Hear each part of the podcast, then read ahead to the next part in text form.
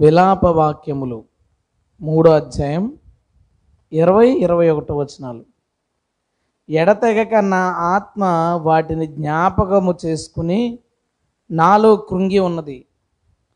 అది నీకింకను జ్ఞాపకం ఉన్నది కదా. నేను దీన్ని జ్ఞాపకం చేసుకునగా నాకు ఆశ పుట్టుచున్నది.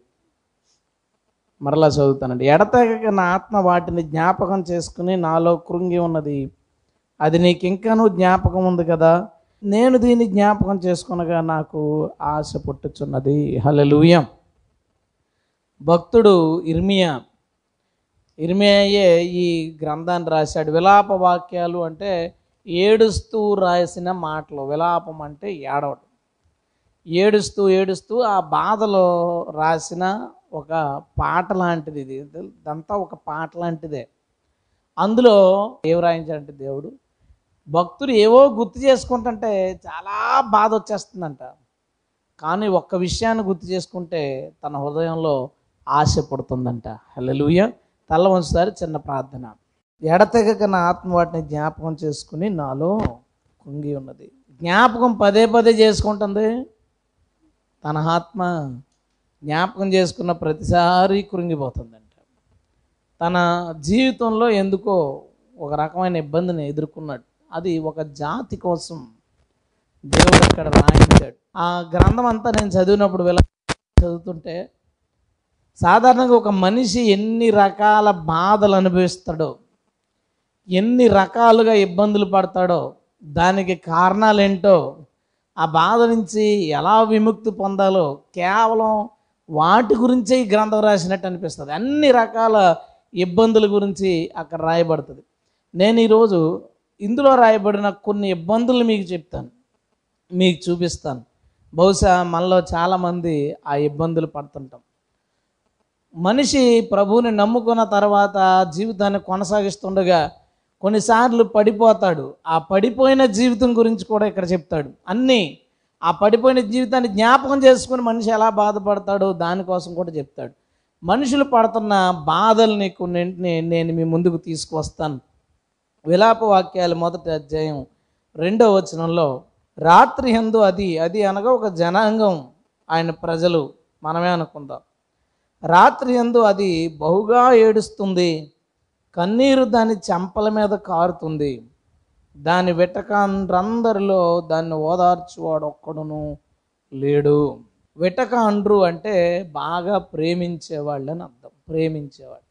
ఆ మాట ఇంటి ఇంకోలా కనపడదు. వెటకాండ్రు అంటే వేటగాళ్ళలాగా అలాగే అనుకుంటాం మనం. వెటకాండ్రు అంటే ప్రేమించేవాళ్ళు.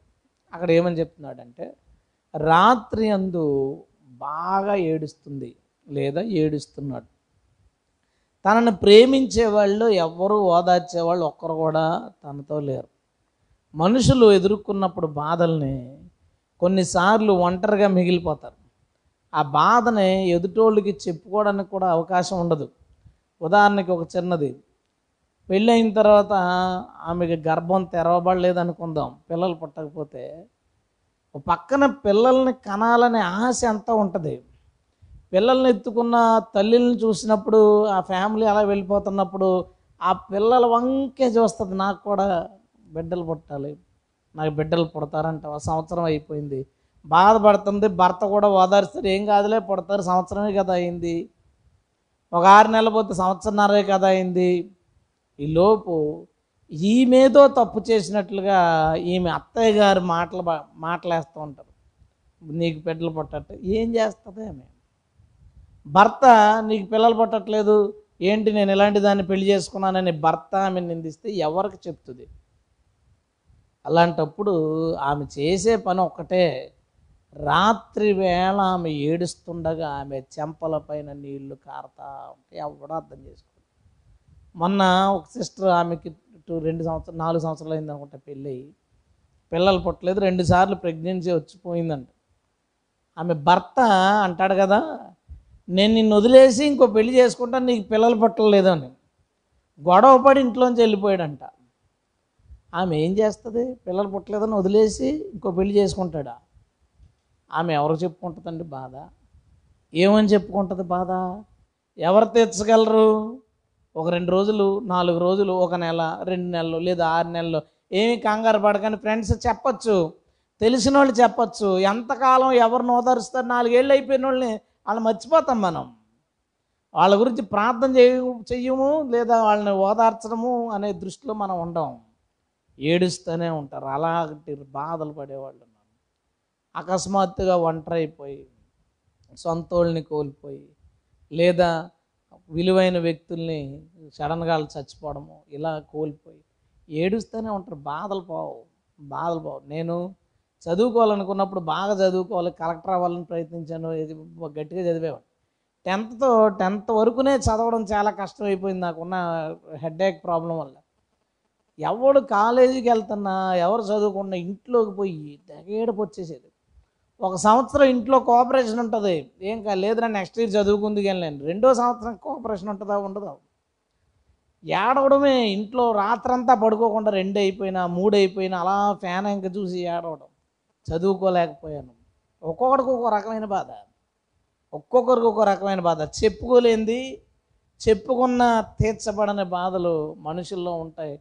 ఏడుస్తూ ఉంటారు. ఆ బాధల్లోంచే మనిషికి చచ్చిపోవాలి అని కోరిక పడుతుంది. ఊరికినే ఒక మనిషి వెంటనే చచ్చిపోవాలని కోరిక పుట్టదు. వాడి కష్టం రాగానే దేంట్లోనో దూకేసి చచ్చిపోడు ఉరేసుకుని చచ్చిపోడు. ఒంటరిగా ఏడుస్తాడు చూసావా? ఆ ఒంటరిగా ఆమె ఏడ్చి ఏడ్చి ఏడ్చి లేదా అతను ఏడ్చి ఏడ్చి ఏడ్చి ఏదో ఒకరోజు ఆ ఒంటరి జీవితానికి ఆ కృంగిన జీవితాన్ని భరించలేక ఆ వ్యక్తి చచ్చిపోతాడు. కానీ క్రైస్తవులకి ఆ బాధలు వచ్చినా ఎందుకో బ్రతికే ఉంటాం. ఒంటరిగా ఏడ్చే బాధలు భక్తుడు ఫస్ట్ని ఎందుకో దాన్ని మెన్షన్ చేస్తున్నాడు. రాత్రి అందు అది ఏడుస్తుంది. దాని చెంపల మీద నీళ్ళు కారుతానే ఉన్నాయి. దా ఆమెను ప్రేమించేవాళ్ళు లేదా అతన్ని ప్రేమించేవాళ్ళు ఎవరు? ఆమె దగ్గర లేరు లేదా అతని దగ్గర లేరు. ఓదార్చడం లేదు. చింత మనిషిలో ఉంటుంది. నేను పరిష్కారాలు నేను చెప్పను. బాధలు మీ ముందు పెడతానని చెప్పాను కదా. బాధలే మీ ముందు పెడతాను మీటింగ్లకి వెళ్ళి వచ్చేటప్పుడు కొన్నిసార్లు కనబడుతుంది. ఇప్పుడు పైనుంచి రోడ్డు వెళ్ళేటప్పుడు కిందన ఇలా కట్టి పైనుంచి రోడ్డు వేస్తారు. కింద నుంచి ఒక రోడ్డు ఉంటుంది పైనుంచి ఒక రోడ్డు ఉంటుంది. దాని కింద లైట్లు ఏం ఫిట్ అయి ఉండదు తిన్న గట్టు కట్టు ఉంటుంది.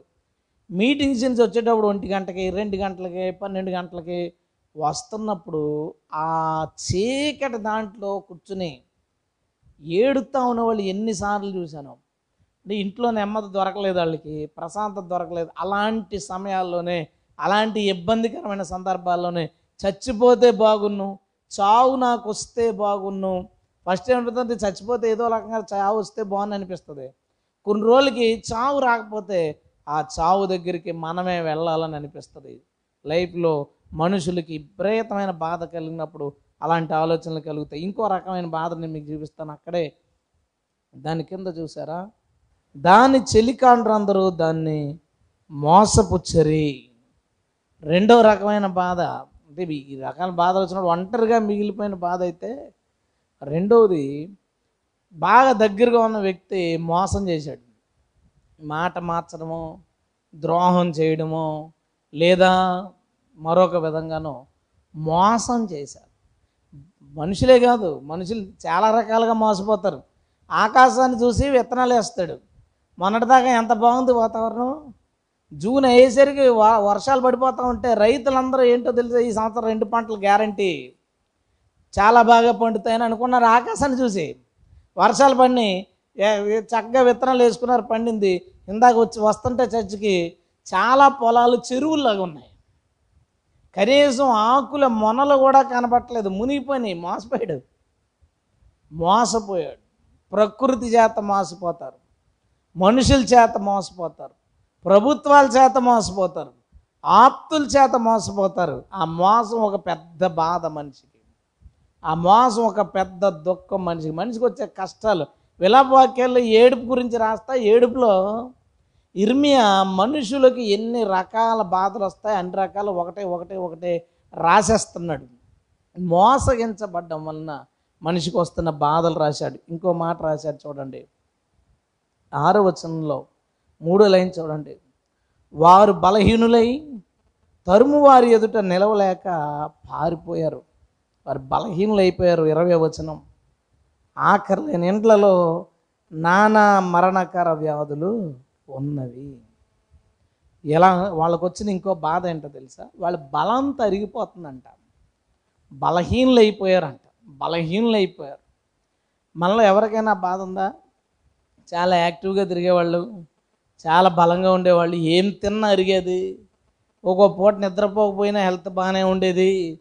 ఇంకా ఒక గంట రెండు గంటలు సాయంత్రం వరకు ఆకుండా పనిచేసిన శరీరం సహకరించేది. కానీ వయసు మీద పడకుండానే బలం తరిగిపోతుంది. వయసు మీద పడకుండానే బలం తరిగిపోతుంది. మనలో చాలామంది స్పీడ్గా ఒక అంతస్తు మెట్లు ఎక్కిన తర్వాత వెంటనే వాళ్ళతో మాట్లాడించండి.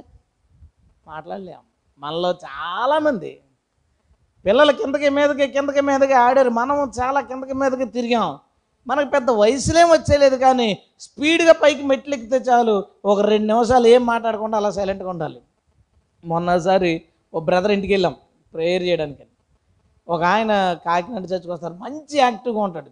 ఇంత అంత యాక్టివ్గా ఉంటాడు టక్ టక్ టక్ మరి వచ్చేసాడు పైకి. వచ్చి ఇలా నిలబడిపోయారు అదేంటంటే మాట్లాడండి అంటే? ఏం మాకు భయం వేస్తుంది. ఏం జరిగింది? ఏం మాట్లాడలేదు ఐదు నిమిషాల తర్వాత అయినా పైకి వచ్చానండి ఆయాసం వస్తుంది. మీకు ఆయాసం వచ్చేది కాదు కదా కరోనాకి ముందు కరోనాకి తర్వాత లైఫ్ మారిపోయింది మనలో బలం మన వయసు మీద పడకుండానే పోతుంది. బలహీన పడిపోతున్నాం. మనలో బలం తరిగిపోతుంది. కొంతమందికి ఆ బాధ ఉంటుంది. ఏంటి బలహీన పడిపోతున్నాం? ఇంకో మాట రాశాడు ఇక్కడ ఏమని? ఇళ్ళలో ఏమున్నాయంట? మరణకరమైన రోగాలు ఉన్నాయి ఎలాంటి రోజుల్లో ఉన్నాం చూడండి. ఏం కొనుక్కున్నా శానిటైజ్ చేసుకున్నాం ప్రతిదీ మనకు భయమే. ఇది కానీ తెచ్చిందా ఆ రోగాన్ని మనకి? ఇది కానీ తెచ్చిందా రోగాన్ని మనకి? ఎంత విచిత్రమైన పరిస్థితులు అంటే మొన్న అంటున్నాడు ఒక అతను పరిశీలన చేసిన వ్యక్తి ఏం చెప్తున్నారు ఇరవై ఒక్క రోజులు ఉంటుందంట వైరస్ దేని మీదన్నా. మొన్నటిదాకా ఒక రోజు ఉంటుంది తొమ్మిది గంటలు ఉంటుంది పన్నెండు గంటలు ఉంటుంది గట్టిగా ఉంటే రెండు రోజులు ఉంటుందని చెప్పాడు. ఇప్పుడు పరిశీలన ఇరవై ఒక్క రోజులు ఉంటుందంట. అనుకోకుండా మనం ఏమన్నా తెచ్చి ఇంట్లో పెట్టేసుకుంటే దానికి కనుక వైరస్ ఉంటే ఇరవై రోజుల తర్వాత దాన్ని నువ్వు ముట్టుకుని ముక్కు దగ్గర పెట్టుకున్నా సరే నీలోకి వస్తుందంట. ఇళ్ళలో మరణకరమైన రోగాలు ఇలాంటి బాధలు వస్తాయి మనుషులకి. నిజంగా ఎలాంటి బాధలు వచ్చినాయి? నేను రాత్రి మన సహోదరుడు ఒకడు స్ట్రీట్లో ఎవరో ఉన్నారు వాళ్ళతో మాట్లాడడానికి వెళ్తుంటే తిన్న దగ్గరికి వచ్చి మాట్లాడుతుంటే ఒక అడుగు వేస్తుంటే వాళ్ళు ఒక అడుగు వెనక్కి వెళ్తున్నారు. ఏంటి? బాంబు ఏమైనా పెట్టుకున్నాడా అటు పక్కడు? బాంబు ఏమైనా ఉందా? పేలిపోతుందా? ఏం దగ్గరికి ఎందుకు రానివ్వలేకపోతున్నాం మన మన అందరి జీవితాల్లోకి ఒక మరణకరమైన రోగం వచ్చి కూర్చుంది. అది ఎవడి ద్వారా ఎప్పుడు ఎందుకు వస్తుందో తెలియని భయం అందరికీ భయమే. అందరికీ భయం ఇందాక లాజర్ వచ్చి నాతో మాట్లాడుతున్నాడు. లాజర్ ఎలా వచ్చి మోకరించి మాట్లాడుతుంటే ఇక్కడ మెల్ల ఉన్న మాస్క్ తీసుకుని ముక్కు దగ్గర పెట్టుకున్నాను. కటింగ్ చేస్తుంటాడు ఎక్కడ ఏం తెచ్చాడు అని. తను కూడా ముక్కు దగ్గర పెట్టుకున్నాడు మీటింగ్కి వెళ్తున్నాడు ఏమంటుకుందో ఏంటో అని. ఎలాంటి పరిస్థితులు ఉన్నాయి చూడండి మన మధ్యన. మరణకరమైన రోగాలు మన మధ్యన పెట్టుకుని భయంతో గడుపుతున్నాం. భయంతో తన అన్నాడు తన కొలీగ్కి కరోనా వచ్చిందని. అసలు ఆ వార్త వినబడగానే మనం ఎంత సెర్చ్ ఉంటుంది ఆడితో ఎప్పుడు మాట్లాడాం ఎప్పుడు కూర్చున్నాం ఏమన్నా మనకేమన్నా చాయిస్ ఉందా? మనకు అంటుకుంటే మన పిల్లల పరిస్థితి ఏంటి? ఇంట్లో పరిస్థితి ఏంటి? మనం మా ఇంటికి వెళ్ళాం మా అమ్మ వాళ్ళకి ఏమన్నా అంటుకుంటుందా? ఎంత భయం ఉంటుందండి? ఎంత భయం ఉంటుంది? కాళ్ళు వణికిపోతున్నాయి. వెన్నుపోస వణికిపోతుంది. మరణకరమైన రోగాలు ఇళ్ళలో తిరుగుతున్నాయి. మన శరీరాలు బలహీనమైపోయి అలా మాట తిమోతి ఎంత స్ట్రాంగ్ పర్సన్ ఫేవర్ అలా వచ్చి తగ్గిన తర్వాత అసలు మనిషి నేను అన్న ఇంత బలమైన వ్యక్తివి నువ్వు ఇలా అయిపోయావేంటి? మనుషులలో దేనిని తట్టుకోగలిగిన సామర్థ్యం లేదంటే శరీరపరంగా మనిషి బలహీనపడిపోతుంది. ఇది ఒక బాధే కదా మనుషులు ఎదుర్కొనే బాధే. శరీరపరంగా మనం బలహీనలు అయిపోతున్నాం మరణకరమైన రోగాలు మన ఇళ్ళలో తచ్చాడుతున్నాయి తిరుగుతున్నాయి సంచారం చేస్తున్నాయి. ఇంకొక రకమైన బాధ రాస్తారు చూడు.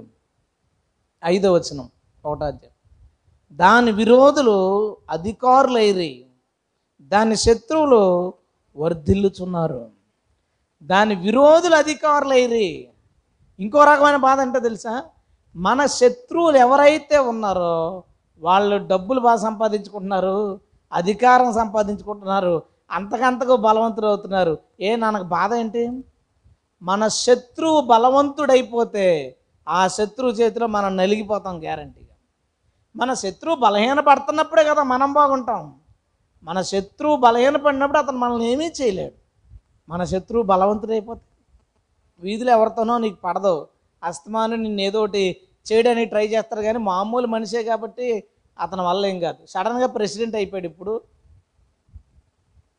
ఆ ప్రెసిడెంట్ అయితే మనకు రావాల్సిన లోన్లు కానీ పెన్షన్ కానీ లేదా వైట్ రైట్ రేషన్ ఏమీ ఉండవు. అన్నీ పోతాయి. మన విరోధికి అధికారం వస్తే మనం బలహీనపడతాం మనకి ప్రమాదం. కొన్నిసార్లు నీ శత్రువు బలం పొందుకుంటూ ఉంటాడు. వాడు నిన్ను లేదా ఆమె నిన్ను రకరకాలుగా ఇబ్బందులు పరచడానికి తగిన సామర్థ్యాన్ని పొందుకుంటారు. అది మనుషులు ఎదుర్కొనే ఒక రకమైన బాధ. శత్రువు ఇబ్బంది పెట్టడం ఒక బాధ అయితే ఇబ్బంది పెట్టే శత్రువు అంతకంతకు బలవంతుడైతే అది మనందరికీ ఇంకా పెద్ద ప్రమాదం. అది మనందరికి ఇంకా ఎక్కువ ఇబ్బంది. ఇంకో బాధ రాశాడు పాస్టర్ల బాధ. నాలుగో వచనంలో నియామక కూటాలకు ఎవరు రారు గనక అందులో నాలుగో లైన్ యాజకులు నిట్టూర్పు విడిచుచున్నారు. పాస్టర్లకు ఉన్న బాధలు రాశాడు పాస్టర్లు నిట్టూర్పు పొందుకుంటారంట. బాధలు పడుతున్నారంట. ఏంటి బాధలు అంటే అక్కడ ఒకటి మెన్షన్ చేశాడంటే చర్చిలకి రావట్లేదంట. విశ్వాసులు చర్చిలకి రాక పాస్టర్లు బాధపడుతున్నారంట. మీటింగ్లు పెడతారు జనాలు రారు. చర్చిలు పెడతారు జనాలు రారు. స్పెషల్గా ఏదన్నా ప్రేయర్లు పెడతారు జనాలు రారు వెళ్దాంలే అనుకుంటారు. అవి చూసంట సేవకులు బాధపడుతున్నారంట. అదొకటే కాదు ఇంకా చాలా రకాల బాధలు పడుతున్నారు పాస్టర్లు. మొన్న ఒక ఆయన ఒక పాట చేశాడు. ఆ పాట ఏంటంటే రెండు వేల ఇరవైలో కరోనా వలన లేదా చిన్న చిన్న యాక్సిడెంట్ల వలన చచ్చిపోయిన పాస్టర్ల గురించి ఆ పాస్టర్ల ఫోటోలు పెట్టి పాట చేశాడు. పాటలో ప్రతి రెండు సెకండ్లు మూడు సెకండ్లకి ఇద్దరు ఇద్దరు నేను ఇద్దరు పాస్టర్ల ఫోటోలు. వెళ్ళిపోతాయి మళ్ళీ ఇద్దరు పాస్టర్లు. వెళ్ళిపోతాయి ఇద్దరు పాస్టర్లు. ఏంటి ఇతను చచ్చిపోయాడా? ఏంటి ఇతను చచ్చిపోయాడా? ఇతను రెండు వేల ఇరవైలోనే. పాట రిలీజ్ అయిపోయిన తర్వాత ఒక వారం రోజులకి అతనికి చాలామంది ఇంకా ఫోటోలు పంపించారంటే ఏంటి? ఈ పాస్టర్ చచ్చిపోయాడు ఆ పాస్టర్ చచ్చిపోయాడు. మళ్ళీ ఇంకో పాట రిలీజ్ చేశాడు. మళ్ళీ ఆ పాట నిండా పాస్టర్ల ఫోటోలే. నేను అందులో చూసి నాకు తెలిసిన చాలామంది పాస్టర్లు అందులో లేరు. ఎవడో ఒకడు ఫోటోలు పంపిస్తే ఇంకో పాట అవుతుంది. ఒక్క ఈ ఒక్క సంవత్సరంలో. ఇంకా ఇది పదో నెల. ఈ ఒక్క సంవత్సరంలో గొప్ప గొప్ప సేవకులు బలమైన సేవకులు ఆత్మపూర్ణులైన సేవకులు వాక్య ప్రత్యక్ష కలిగిన సేవకులు రచయితలు టీవీ స్పీకర్లు ఇంటర్నేషనల్ స్పీకర్లు లేరు కనబడలేదు ఇంకా చాలామంది పాస్టర్లు ఇప్పుడు ఐసీయూలో ఉన్న వాళ్ళు కొంతమంది నాకు ఏదో ఫోన్లు చేసి ఆయన ఐసీయూలో ఉన్నాడు ఈయన ఐసీయూలో ఉన్నాడు ఇందులో ఎంతమంది చచ్చిపోతారో తెలియదు యాజకులు నిట్టూరుస్తున్నారు. మొన్న ఒక బ్రదర్ అడిగారు నన్ను రేపల్లి అతంది ఫోన్ మాట్లాడతా నేను అక్కడ అందరూ బాగానే ఉన్నారా అని బాగానే ఉన్నారు. నీకు తెలిసిన పాస్టర్లు ఎవరన్నా చనిపోయారా అని అడిగాను. చనిపోయారని నాకు పదిహేను మంది దాకా అన్నాడు. ఏమయ్యా ఏంటి? ఏమో తెలియదు అన్న పాస్టర్లు ఎందుకు చచ్చిపోతున్నారో కరోనా వల్ల నాకు తెలియట్లేదు అన్నాడు. నేను అడిగాను మనం ఎన్ని గంటలు పడుకుంటున్నామండి ఎక్కడ పడుకుంటామన్నా ఏదో మీటింగ్లు ఇయ్యి ఇయ్యి.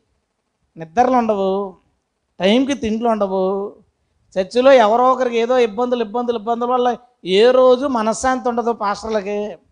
మనశ్శాంతి లేకుండా టైంకి ఫుడ్ లేకుండా నిద్ర లేకుండా మనిషి ఉన్నప్పుడు అలాంటి వాడికి కరోనా వస్తే బతుకుతాడు ఏంటి? చచ్చిపోకపోతే ఏం చేస్తాడు? సేవకులు నిట్టూరుస్తున్నాడు ఇప్పుడు బతుకున్న వాళ్ళకి భయాలు. బతుకున్న సేవలకు మొన్న ఉప్పాడు వెళ్తే ఆ పాస్టర్ గారు భోజనం చేస్తున్న సేపు ఇదే టాపిక్. ఏమండి? మనం చచ్చిపోతా ఉంటారా? కరోనా వస్తే? మనం చచ్చిపోతా ఉంటారా? అని ముందు అడిగాడు ఎందుకు చచ్చిపోతుంది నేను చెప్పాను ఏయో ఆయన పరిస్థితి కూడా అంతే. చచ్చి భయపడితే చచ్చిపోతామండి బాబు భయపడిపోతే ఏం లేదు భయం. సేవకులు తీర్పు విశ్వాసులు పడి ఎక్కువ ఈ లాక్డౌన్ బాధ. ఎంత ట్రై చేస్తున్నా విశ్వాసిని మళ్ళీ లాక్డౌన్ ముందుట ఉన్న ఆత్మీయస్థితికి తేలేకపోతున్నాం. ఎంత ప్రయత్నిస్తున్నా లాక్డౌన్కి ముందు ఎలాగున్నదో సంఘం అలా తేవడానికి అలా తేవడం సాధ్యం అవ్వట్లేదు. మీటింగ్లు పెట్టి వాళ్ళు పెడుతున్నారు మళ్ళీ ఫోన్లు వస్తున్నాయి ఏం పనం లేదు ప్రేయర్లు పెట్టేవాళ్ళు పెడుతున్నారు లేదు ఏం చేస్తున్నా విశ్వాసులు మళ్ళీ ఆ స్థితికి తేలేకపోతున్నాం అంతకన్నా పెద్ద నిట్టిర్పు సేవకుడికి ఏముంటుంది? ఇంతకన్నా పెద్ద బాధ ఒక చర్చ్ నడిపించేవాడికి ఏమి ఉండదు. ఇంక అంతకన్నా పెద్ద బాధ ఉండదు.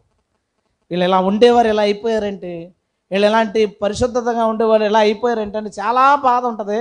ఆ బాధ పోవట్లేదు సేవకులకి. రాశాడు యాజకులు నిట్టూరుస్తున్నారు.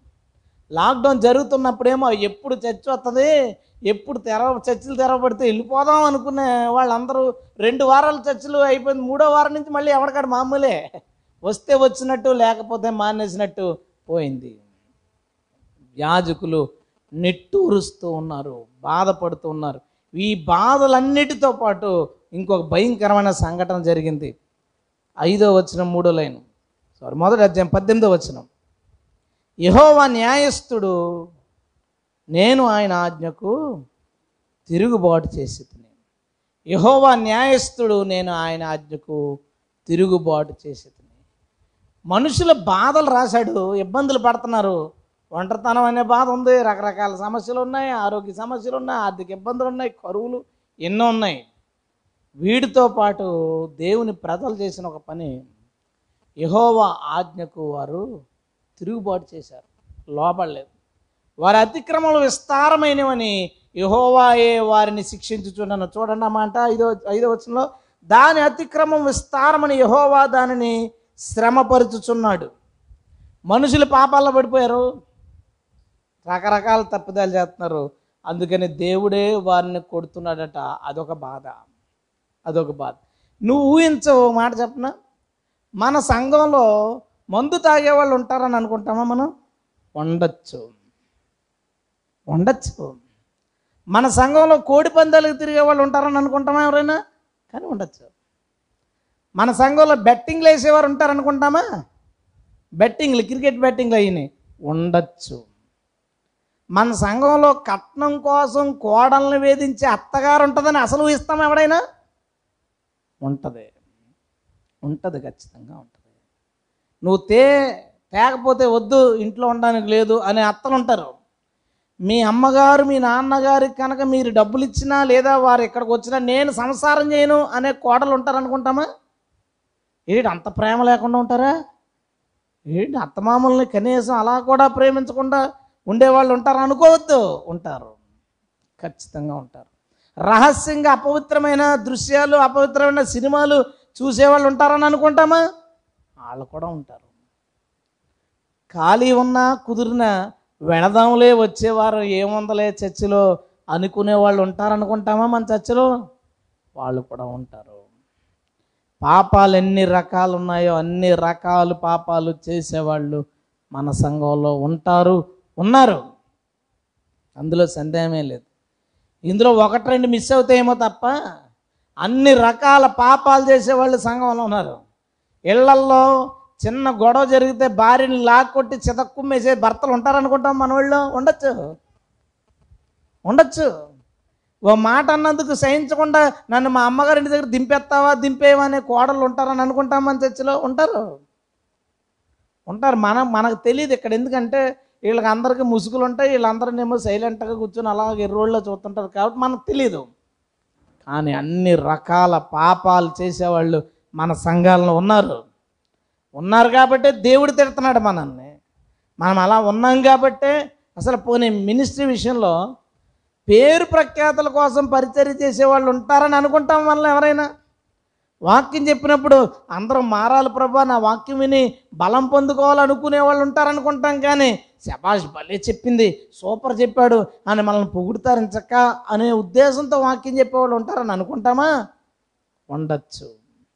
ఆ ఉద్దేశంతో పాటలు రాసే వాళ్ళు ఉంటారనుకుంటామా? ఉండొచ్చు. మన సంఘంలో అన్ని రకాల పాపాలు అవైలబుల్గా ఉన్నాయి. అన్ని రకాల పాపులు ఉన్నాం. మారలేదు మనం. అందుకే దేవుడట మనల్ని కొడతాడంట. మనల్ని కొడతాడు. మనుషులు చేసే ఏదైనా ఒక పొరపాటు నలుగురికి తెలిసినప్పుడు ఆ నలుగురు ఆ వ్యక్తితో మాట్లాడడం అయినా మానేస్తారు. వెళ్ళి నాలుగు మాటలైనా తిడతారు. మరి దేవుడికి ఇవన్నీ తెలిసినప్పుడు మనం ఏమవ్వాలి? మన పరిస్థితి ఏంటి? అన్నిటికన్నా ముఖ్యమైన సమస్య చెప్పనా? సంఘంలో ఉన్నది. బాగుపడాలని అనుకున్నా ప్రార్థనా పరులుగా నిలబడాలని ప్రయత్నించిన బైబిల్ చదవాలని కోరిక ఉన్నా పరిశుద్ధంగా జీవించాలనే తపన ఉన్నా దాన్ని చెయ్యలేకపోతున్నాం చూసావా? అది మనందరిలో ఉన్న అత్యంత ప్రమాదకరమైన సమస్య. అందరికీ ఆశ ఉంది. ఎవడైనా నేను టీవీ చూస్తా చూస్తా నరకానికి పోవాలని అనుకుంటారండి ఎవరైనా? మనోళ్ళు ఎవరైనా? నేను ఇంట్లో మా ఆవిడ్ని తన్ని తన్ని నరకానికి పోవాలి బెట్టింగ్ లేచి నరకానికి పోవాలి నా కోడలను హింసించి నరకానికి పోవాలి మా అత్తగారితో గొడవ పెట్టి నరకానికి పోవాలని ఎవరైనా అనుకుంటామా?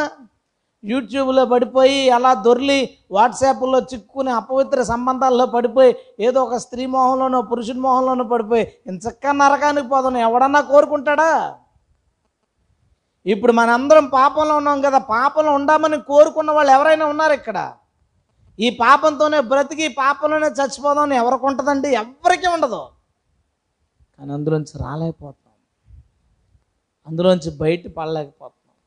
దేవుడు మనల్ని చంపేయాలి అసలు. నిజంగా నేను అనుకుంటాను. దేవుడు చంపుటకు మనమందరం అర్హులం. దేవుడు నిజంగా చంపడానికి మనం అర్హులం. మన మూర్ఖత్వం మన కఠినత్వం ఇంతగా త్యాగం చేసినా మన కోసం మనల్ని మాత్రానికి ఎంత తపన పడుతున్నా ఇంకా మనం ఇలాగే ఉన్నాం చూసా మనం దేవుని చేతిలో చావడానికి అర్హులం. అన్య జనులు కాదు. దేవుని చేతిలో చావడానికి అర్హులు. ఇతర ప్రాంతాలకి విదేశాలకి బ్రతుకు బ్రతుకు బండి లాగడం కోసం ఇతర దేశాలకు వెళ్ళిపోయిన క్రైస్తవులు వాళ్ళతో మాట్లాడేటప్పుడు ఇక్కడ ఎక్కడ చర్చిలు ఉండవండి ఇక్కడ ఎక్కడ దేవుణ్ణి నమ్ముకున్న వాళ్ళు ఉండరు ప్రార్థన చేసుకోవడానికి ఉండదు. చాలా బాధగా ఉంది పరిస్థితులు కుదరక ఇలా వెళ్ళామని చెప్తుంటారు. ఆ బాధ కూడా రాశాడు అక్కడ అన్ని జనుల మధ్య నివాసము చేయుచుంటుని. వాళ్ళు నయం మనకంటే. ఏమో మనం కూడా అలా వెళ్ళిపోతే మనం కూడా అలాగే అందమేమో. లాక్డౌన్ ఫారెన్ లాంటిదే కదా మనకి చర్చిలు లేని పరిస్థితి అయిపోయింది. అప్పుడు కూడా మనకి ఎంత బుద్ధి పుడేసిందో దేవుడు దేవుడు అని అన్నీ పోయినాయి. మళ్ళీ నిలబడాలని ప్రయత్నించినా నిలబడలేకపోతున్నాం. నాకు చాలా బాధ వేసి ప్రభా మేము మళ్ళీ ఆ ముందు స్థితికి వెళ్తామా? మళ్ళీ ఆ అగ్ని మేము చూడగలుగుతామా? మరలా వరాలు మేము అనుభవించగలుగుతామా? మరలా చిన్న తప్పు జరిగితే అయ్యో ఎంత పెద్ద పొరపాటు చేశాము అనే ఆ ఫీలింగ్ మళ్ళీ మాకు వస్తుందా రోజు కుదిరినప్పుడల్లా ప్రార్థన ప్రార్థన అనే ఆ ఆశ మళ్ళీ మాకు వస్తుందా కొత్త కొత్త పాటలు రాసేసేవాళ్ళం మళ్ళా ఆ- ఆ నడిపింపు మాకు వస్తుందా మీకు ఎవరికైనా దాని గురించి బాధ ఉందా? నా ముందు జీవితం ఇలా ఉండేది ఇప్పుడు ఇలా అయిపోయినంటి నేను నిలబడలేకపోతున్నానేంటి? ప్రయత్నిస్తున్నారా? ఇంక ప్రయత్నించకుండా వదిలేశారా? ప్రయత్నించకుండా వదిలేశారా? దావీద్ గారు ఆయన ఏదైనా దర్శనం చెబితే అది ఆ వారంలో జరిగిపోద్దన్నమాట. జరిగిపోద్దనమాట అలాంటి వ్యక్తి అసలు భక్తే లేని పరిస్థితికి ఎందుకు వెళ్ళిపోయారు? అలాంటి అలా మనలో చాలామంది ఒక్కొక్కరము ఒక్కొక్క ఆత్మీయ శిఖరాలకు ఎక్కేసాం ఒక్కొక్క ఉన్నతమైన స్థాయికి చేరిపోయాం. మన విశ్వాసుల్లో విశ్వాసిని చూసి సేవకులు నా విశ్వాసులు ఇలా చేయాలి నా సంఘాన్ని ఇలా చేయాలని అనుకుని ఇక్కడి నుంచి వెళ్ళిపోయి వాళ్ళ సంఘాల్లో ఉద్యమాన్ని రగిలించుకున్నారు. ఇక్కడ విశ్వాసుల్లో ఉన్న వేడి విశ్వాసుల మధ్య ఉన్న ఐక్యత ప్రేమ అనురాగాలు ఒకరి గురించి ఒకరు పట్టించుకుని ప్రార్థన చేయడాన్ని చూసి ఇక్కడ మీటింగ్లకు వచ్చిన వాళ్ళు ఎప్పుడూ మాట చెప్పి వెళ్తారు. ఎక్కడికైనా వెళ్తే వాళ్ళకి ఏదైనా నేర్పించి వెళ్తాం ఇక్కడికి వస్తే నేర్చుకుని వెళ్తామని. ఈరోజు మనల్ని చూసి ఏం నేర్చుకోవాలి? మనల్ని చూసి ఏం నేర్చుకోవాలండి? దేవునికి మనం ఎదిరించాం దేవుని ఆజ్ఞల్ని. ఆయన ఆజ్ఞలకు వ్యతిరేకంగా నడుచుకున్నాం. అందుకే దేవుడే మనలో చాలామందిని కొడుతున్నాడు. చర్మ సమస్యలు కడుపులో సమస్యలు ఏం రకరకాల ఉన్న బాధలు నిద్రలు పట్టకపోవడాలు దురాత్మలు మన మీదకి వచ్చేడాలు వదిలేశాడు మనల్ని. వదిలేశాడు మనల్ని. రాస్తున్నాడు భక్తుడు మమ్మల్ని నీవే కొట్టావు నువ్వే హింసించావు నువ్వే బానిసలుగా చేసావు నువ్వే రోగులుగా చేసావు నువ్వే కరువు కలిగిన వాళ్ళుగా చేసావు నువ్వు కొడతా ఉన్నావు ప్రభా నువ్వు మమ్మల్ని హింసిస్తా ఉన్నావు ప్రభా మనలో కొంతమంది మన వ్యక్తిగతమైన జీవితాల్లో అనుకోకుండా ఇబ్బందులు పడిన వాళ్ళమైతే మనలో కొంతమంది దేవుని చేత కొట్టబడుతున్న వాళ్ళం మనలో కొంతమంది ఇంకా దేవుని చేత స్కెచ్ చేయబడ్డాళ్ళం. రారా రా దొరుకుతా ఇప్పుడు నిన్ను కొమ్ముతాను. దొరుకుతా ఇప్పుడు నిన్ను కొడతానని దేవుడు వల వేసినట్టున్నాడు. ఇలాంటి జీవితాలు ఎప్పటికి బాగుపడతాయి? ఎలా బాగుపడతాయి? కష్టాలను తలుచుకుంటే ఏడుపు వచ్చేస్తుంది. మన ఆత్మీయ జీవితం తలుచుకుంటే ఏడుపు వచ్చేస్తుంది. ఒక్కొక్కసారి నాకు మన సంఘాల గురించి నా గురించి కూడా ఎంత బాధ వచ్చేస్తుందో ఏంటి ఫైర్ ఏమైపోయింది? ఒక్కొక్కడు ఇలా ఉండేవాడు. వీళ్ళందరూ ఎలా అయిపోయారేంటి? దీన్ని అంతటినే మరలా ఎలా మనం బాగు చేయగలమా? ఇక ఇది సాధ్యం అవుద్దా? కొంచెం బలమైన ప్రసంగాలు చేసినప్పుడు ఏమైనా చేంజ్ వస్తేమో అని చూసినప్పుడు ఆ చేంజ్ ఏం కనపడక ఇక నీరసం వచ్చింది. ఆ నీరసం వచ్చినప్పుడు ఈ మాట చూద్దామా? మూడో అధ్యాయం ఇరవై ఒకటో వచ్చిన నేను దీన్ని జ్ఞాపకం చేసుకొనగా నాకు ఆశ పుట్టుచున్నది. దేన్ని? యహోవా కృపగలవాడు ఆయన వాత్సల్యత ఎడతెగక నిలుచున్నది కనుక మనము నిర్మూలము కాకున్న వారము. దేవునికి స్తోత్రం. హల్లెలూయా. దీనిని తలుచుకొనగా నాకు ఆశ కలుగుతుంది ఏంటంటే యహోవా కృపగలవాడు ఆయన కృపగలవాడు కాబట్టి బహుశా ఈరోజు మనల్ని లేవనెత్తొచ్చేమో. ఆమె చెప్తామా? ఆయన కృపగలవాడు కాబట్టి బహుశా ఈరోజు మళ్ళీ మనల్ని మళ్ళీ మనల్ని అలా చేస్తే ఎంత బాగుంటుంది? అలా చేస్తే ఎంత బాగుంటుంది? అప్పుడే నెల రోజుల నుంచి ప్రభు ఒక మంచి వర్షిప్ సాంగ్ ఇవ్వు నాకు. ఎప్పుడు అడగకుండానే మంచి మంచి పాటలు ఆ పాటను నేర్చుకుందామని నా ద్వారా దేవుడు రాసిన పాటలు నేర్చుకుందామని వింటుంటే పరిశుద్ధాత్మ చేత నింపబడి భాషల వరాలు పొందుకున్న వాళ్ళు వాళ్ళు ఫోన్లు చేసి పాట నేర్చుకుందామని వింటుంటే నేను ఆత్మచేత పడిపి నాకు వరం వచ్చేసిందండి భాషల వరం అని. అలాంటి సాక్ష్యాలు విన్న సందర్భాలు ఉన్నాయి. అరే ఒక పాట కూడా రాయలేకపోతున్నామే. ఓ పాట కూడా రాయలేకపోతున్నాం. విశ్వాసులు ఎవరు ఏమీ చేయలేకపోతున్నారు. ఒట్టుపోయింది గొడ్డుదైపోయింది సంఘం. కానీ యహోవా కృపగలవాడు. ఎంతో నిరుత్సాహంలో ఉన్నప్పుడు ఎందుకో ఈ మాట ఇలాగ ఏం చెప్దామని తెస్తా. ఆ ఒక్క మాట నాకు కనబడింది. నేను తలుచుకొనగా దీనిని నాకు ఆశ పుట్టుచున్నది. యహోవా కృపగలవాడు అనుదినము ఆయనకి వాత్సల్యం పుట్టుచున్నది. హలెలుయ కాబట్టి మనం ఎవ్వరూ పోలేదు. ఒంటరితనం అనిపిస్తున్న వాళ్ళు నేను గ్యారంటీగా చచ్చిపోతాను ఈ బాధలు అనుకుని ఉండొచ్చు. కానీ చచ్చిపోకపోవడానికి రీజన్ ఏంటో తెలుసా? యహోవా కృపగలవాడు హల్లెలూయా. నీ శత్రువు బలం పొందుకున్నా మనం ఎందుకున్నామో తెలుసా ఇంకా? ఆయన కృపగలవాడు. మరణకరమైన రోగాలు మన ఇళ్ళలోకి చొచ్చిన మనం ఎందుకు బ్రతుకున్నామో తెలుసా? యహోవా కృపగలవాడు. యాజకుడు యాజకులు నిట్టూరుస్తూ కృంగిపోతున్న ఎందుకు ఇంకా సజీవునిగా నేనున్నానో తెలుసా? మన దేవుడు కృపగలవాడు. ఇళ్ళల్లో ఇంకా డబ్బుల కోసం కోడల్ని ఇబ్బంది పరుస్తూ ఇంకా ఇగో అహంకారాలు అహంకారాలతో ఇళ్ళల్లో గొడవలు పెడుతున్నా నువ్వు ఎందుకు ఇంకా బ్రతుకున్నావో తెలుసా? దేవుడు కృపగలవాడు కాబట్టి. ఏ మనకే యాక్సిడెంట్లు అవ్వచ్చు కదా? టీవీల దగ్గర కూర్చుంటున్నాం. ఫోన్లో ఇష్టం వచ్చినట్టు అన్ని చూస్తున్నాం. మనం మనం అన్నిలాగే బతికేస్తున్నాం కదా. మనకి యాక్సిడెంట్లు అయిపోవచ్చు కదా. ఎందుకు బ్రతుకున్నామో తెలుసా? యెహోవా కృపగలవాడు ఓకే ఒక ఆన్సర్. ఈరోజు మనం చర్చిలో ఉన్నామంటే ఈరోజు మనం ఇంకా బ్రతుకున్నామంటే దేవుని పేరు చెప్పుకుని ఇష్టం వచ్చినట్టు ప్రవర్తిస్తున్నా మనం ఇంకా బ్రతికి తప్పించుకోవడానికి ఒకే ఒక్క కారణం మన దేవుడు కృపగలవాడు కృపగలవాడు ఇంకా మాటలు రాస్తాడు చూడండి అక్కడ. ముప్పై రెండో వచనం. ఆయన బాధ పెట్టినను తన కృపా సమృద్ధిని బట్టి జాలిపడును. హృదయపూర్వకముగా ఆయన నరులకు విచారమైనను బాధ అయినను కలగజేయుడు. ఆయన మనల్ని బాధ పెట్టినా కృపా సమృద్ధిని బట్టంట జాలి పడతాడు. ఆయన కొట్టినా మన జీవితాల్లోకి శ్రమలను ఎలా చేసినా ఆయనకున్న కృపను బట్టి జాలిపడి అవి అధికమైపోకుండా ఆయన చూస్తాడంట. ఈరోజు మనం ఏం చేద్దాం? కృప అలాగే ఉంటుంది కాబట్టి ఇంకొక్కసారి గట్టిగా నిలబడడానికి ప్రయత్నిద్దామా? లేదా ఇంకా ఏదో కృపతో ఈ జీవితం ఇంకా అలా సాగిపోయి అలాగే చచ్చిపోయి పాతాలనికి పోదాం అనుకుంటామా? నీ ప్రతి బాధని తొలగించడానికి ఆయన సమర్థుడు. కానీ నీలో ఉన్న పాపాలు అడ్డుపడతా ఉన్నాయి.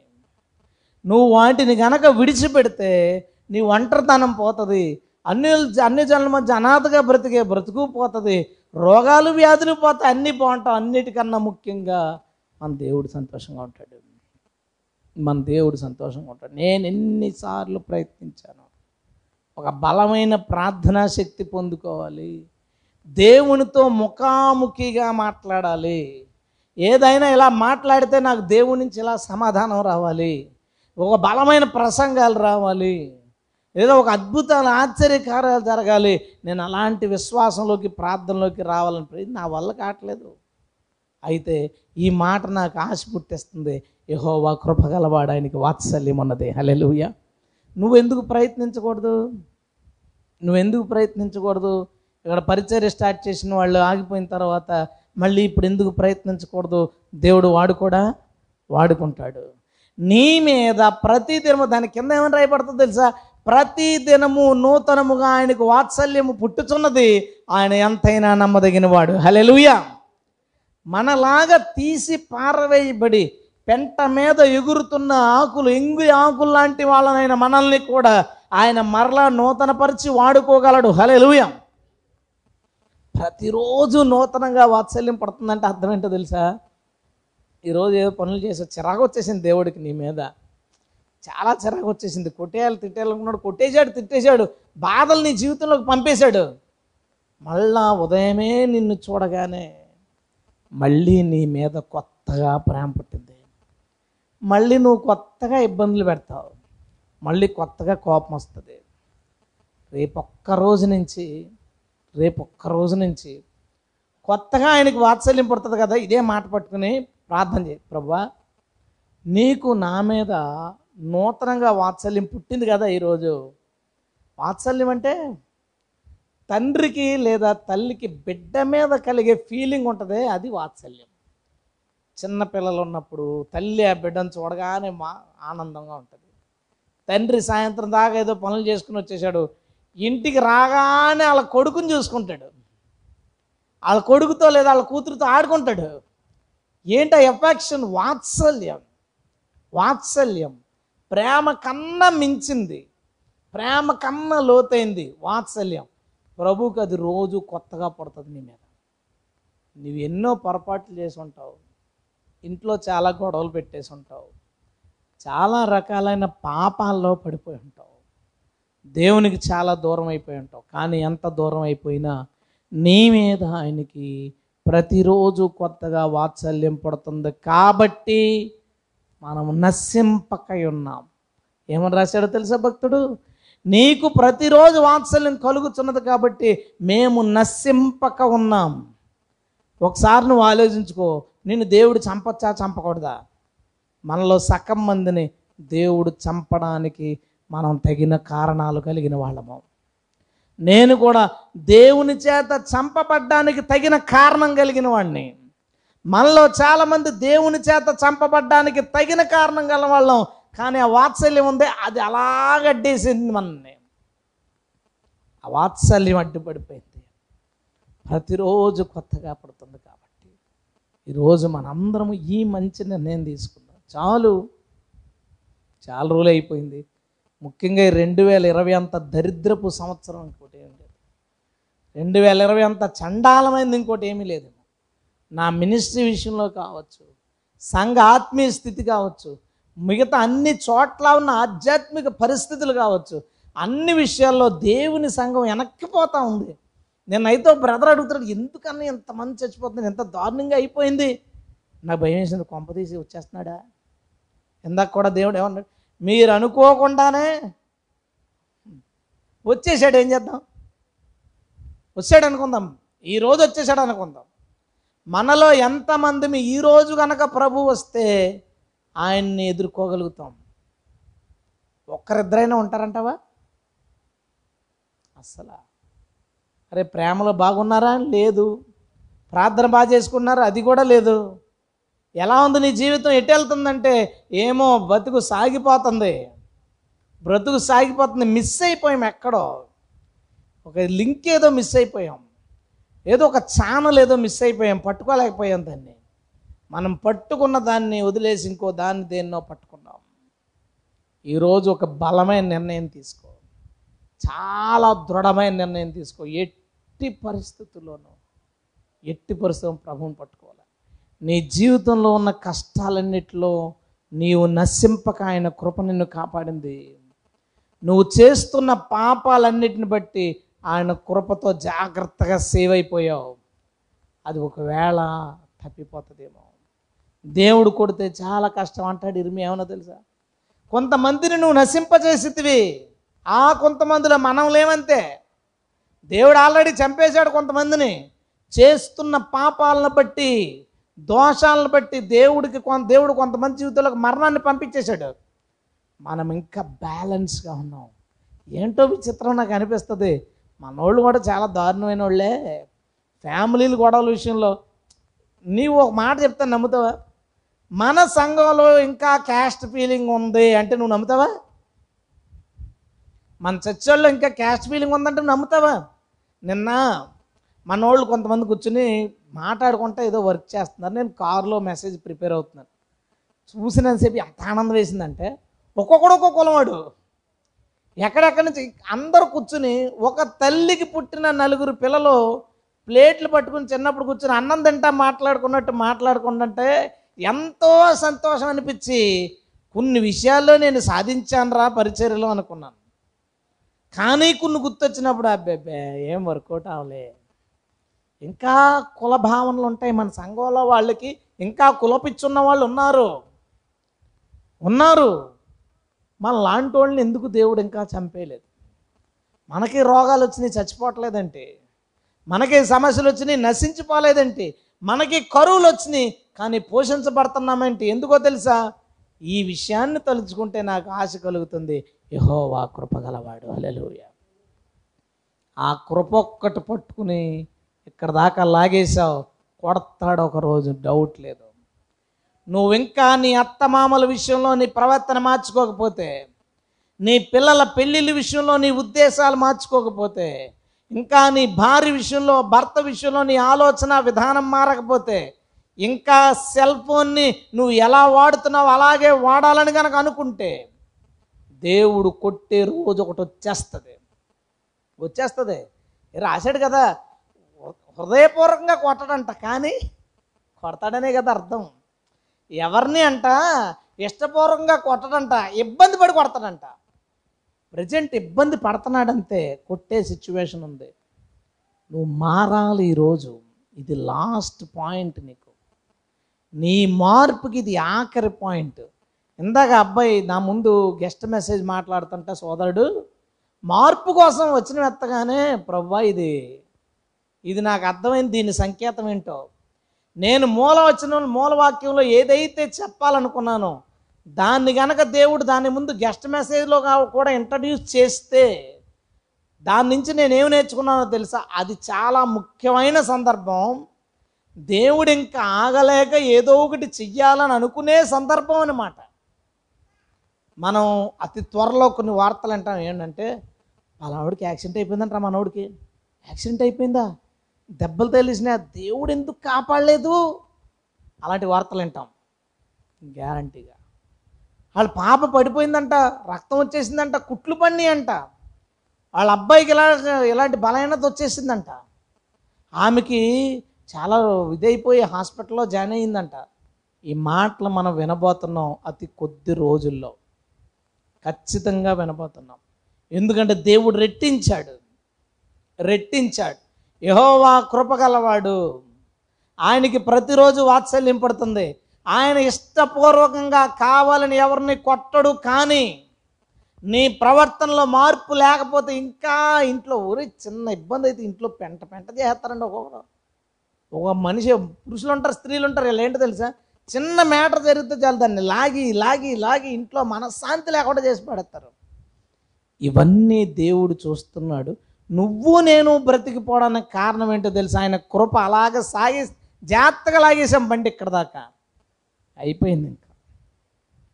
నేను ఈ మాట చెప్పకపోతున్న ముందు తన గెస్ట్ మెసేజ్లో ఆ సబ్జెక్ట్ రాకపోతే ప్రయత్నిద్దాం దేవుడు సహాయం చేస్తాడని చెప్తున్నాను ఇప్పుడు నాకు భయం వేసింది. నాకు కూడా ఇది లాస్ట్ ఛాన్స్ ఎక్కడున్న మనందరికీ లాస్ట్ ఛాన్స్. మనందరము దీంట్లో విజయాన్ని సాధించబోతున్నాం. ఎందుకు గట్టిగా అనలేకపోయాం? ఎందుకు గట్టిగా అనలేకపోయాం? ఆఖరి అవకాశం. దీన్ని మనం సాధిస్తే మన ఎడల దేవునికున్న కృప అపరిమితంగా విస్తరించి విస్తారమైన దీవెనలు మనం చూస్తాం. హల్లెలూయం. ఒక్కొక్కరి మీదకి దేవుడు దురాత్మల్ని పంపినప్పుడు దేవుడు పంపినప్పుడు అంటే మీకు విచిత్రంగా కనపడచ్చు కానీ జరుగుద్ది. సౌలు మీదకి దేవుడి వద్ద నుంచి దురాత్మ వచ్చి దేవుడు వదిలేస్తాడు. సాతాను వచ్చి నేను నన్ను ఏడిపిస్తానంటే సర్లే నా మాట ఎలా వింటలేదు పా. కొంతమందిని అపవాది పీడిస్తుంటే చూ చాలా జాలేస్తుంది. దేవుడికి ఎందుకు జాలేయట్లేదు అనిపిస్తుంది అంటే ఒకరి మీద దెయ్యం ఉన్నప్పుడు మ్యాక్సిమం అర్థమవుతుంది. ఇది ఎవరిదైనా వచ్చిన చేతబడా లేదా కావాలని వీళ్ళ మీదకి సాతాను వచ్చి వెనకలాగడానికి ప్రయత్నిస్తున్నాడా? లేదా దేవుడే అనుమతించాడా అనే విషయం అర్థమవుతుంది. దేవుడు అనుమతించాడు అనే దాన్ని తెలిసినప్పుడు దేవా నీకు అసలు జాలి లేదు ఇలా దొర్లేస్తున్నాడు ఇలా పడిపోతున్నాడు ఇలా అయిపోతున్నాడు ఏంటి అంటే దాని ముందు చాలా ఇబ్బంది పడ్డాడు ఆయన. హృదయపూర్వకంగా ఆయన ఎవరిని బాధ పెట్టాడు. బహుశా మన జీవితాల్లోకి దురాత్మల్ని అని అలౌ చేయొచ్చు. లేదా మనం చేస్తున్న పాపాలను బట్టి సాతానే వీడు నా మనిషి అని నిన్ను అణిచివేయచ్చు. ఏమైనా జరగచ్చు. కానీ ఈ మాట మాత్రం గుర్తుపెట్టుకో. యహోవా కృప నిరంతరం ఉంటుంది. ఆయన కృప కలిగిన వాడు. ఆయన నిన్ను ఎప్పుడు కొట్టాలనుకోడు. నిన్ను బాధపరచాలనుకోడు. అవమానపరచాలనుకోడు. కానీ నీ ప్రవర్తన అలా చేయొచ్చు. ఎన్నిసార్లు అనుకున్నావు ఈరోజు బాగా ప్రార్థన చేద్దామని? చేసామా ఈరోజు ఎట్టి పరిస్థితుల్లో బైబిల్ చదవాలి. చదివామా? ఈరోజు ఖచ్చితంగా ఒక ఇమేజ్ చేయాలి. చేసామా నేను మంచి మంచి ప్లాన్లు గీసుకున్నాను రెండు మూడు రోజుల నుంచి. వాటన్నిటినీ చేయడానికి ప్రభు నాకు శక్తినిచ్చునుగాక ఆమెన్. మీ అందరికీ ప్రభు శక్తినిచ్చునుగాక మనము దేవుని కృపను మాత్రమే చూడాలి. ఆయన వేసే శిక్షను చూడకుందుముగాక ఆమెన్. ఇందాక కూడా మాట వచ్చింది. మన దేవుడు మనల్ని హక్కున చేర్చుకునేవాడిగా మాత్రమే మనం చూడాలి కానీ మనల్ని దండించే స్థితిలో మనం చూడకూడదు. ప్రభు నాతో మాట్లాడిన మాటలు నా ముందు మరలా పలికించాడు. రెట్టించాడు మనందరి దగ్గర. ఎక్కడో ఆయనకి బాగా చిరాకు వచ్చింది. ఎవరి వలనో కొంతమంది వల్ల చాలా కోపం వచ్చింది. మనందరినీ నమ్మి కొన్ని బాధ్యతలు మన చేతిలో పెట్టాడు. మనల్ని నమ్మి ఆయన ముద్ర మన మీద వేసుకున్నాడు ఇలా క్రైస్తవులు అని అనిపించుకోవడానికి.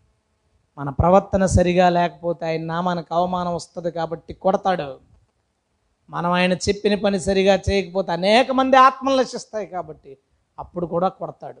ఇంకా కొట్టలేదంటే మనకు ఆఖరి ఛాన్స్. ఆల్రెడీ ఎవరైనా దెబ్బలు తింటున్న వాళ్ళు ఉంటే ఈ మాట గుర్తుపెట్టుకో.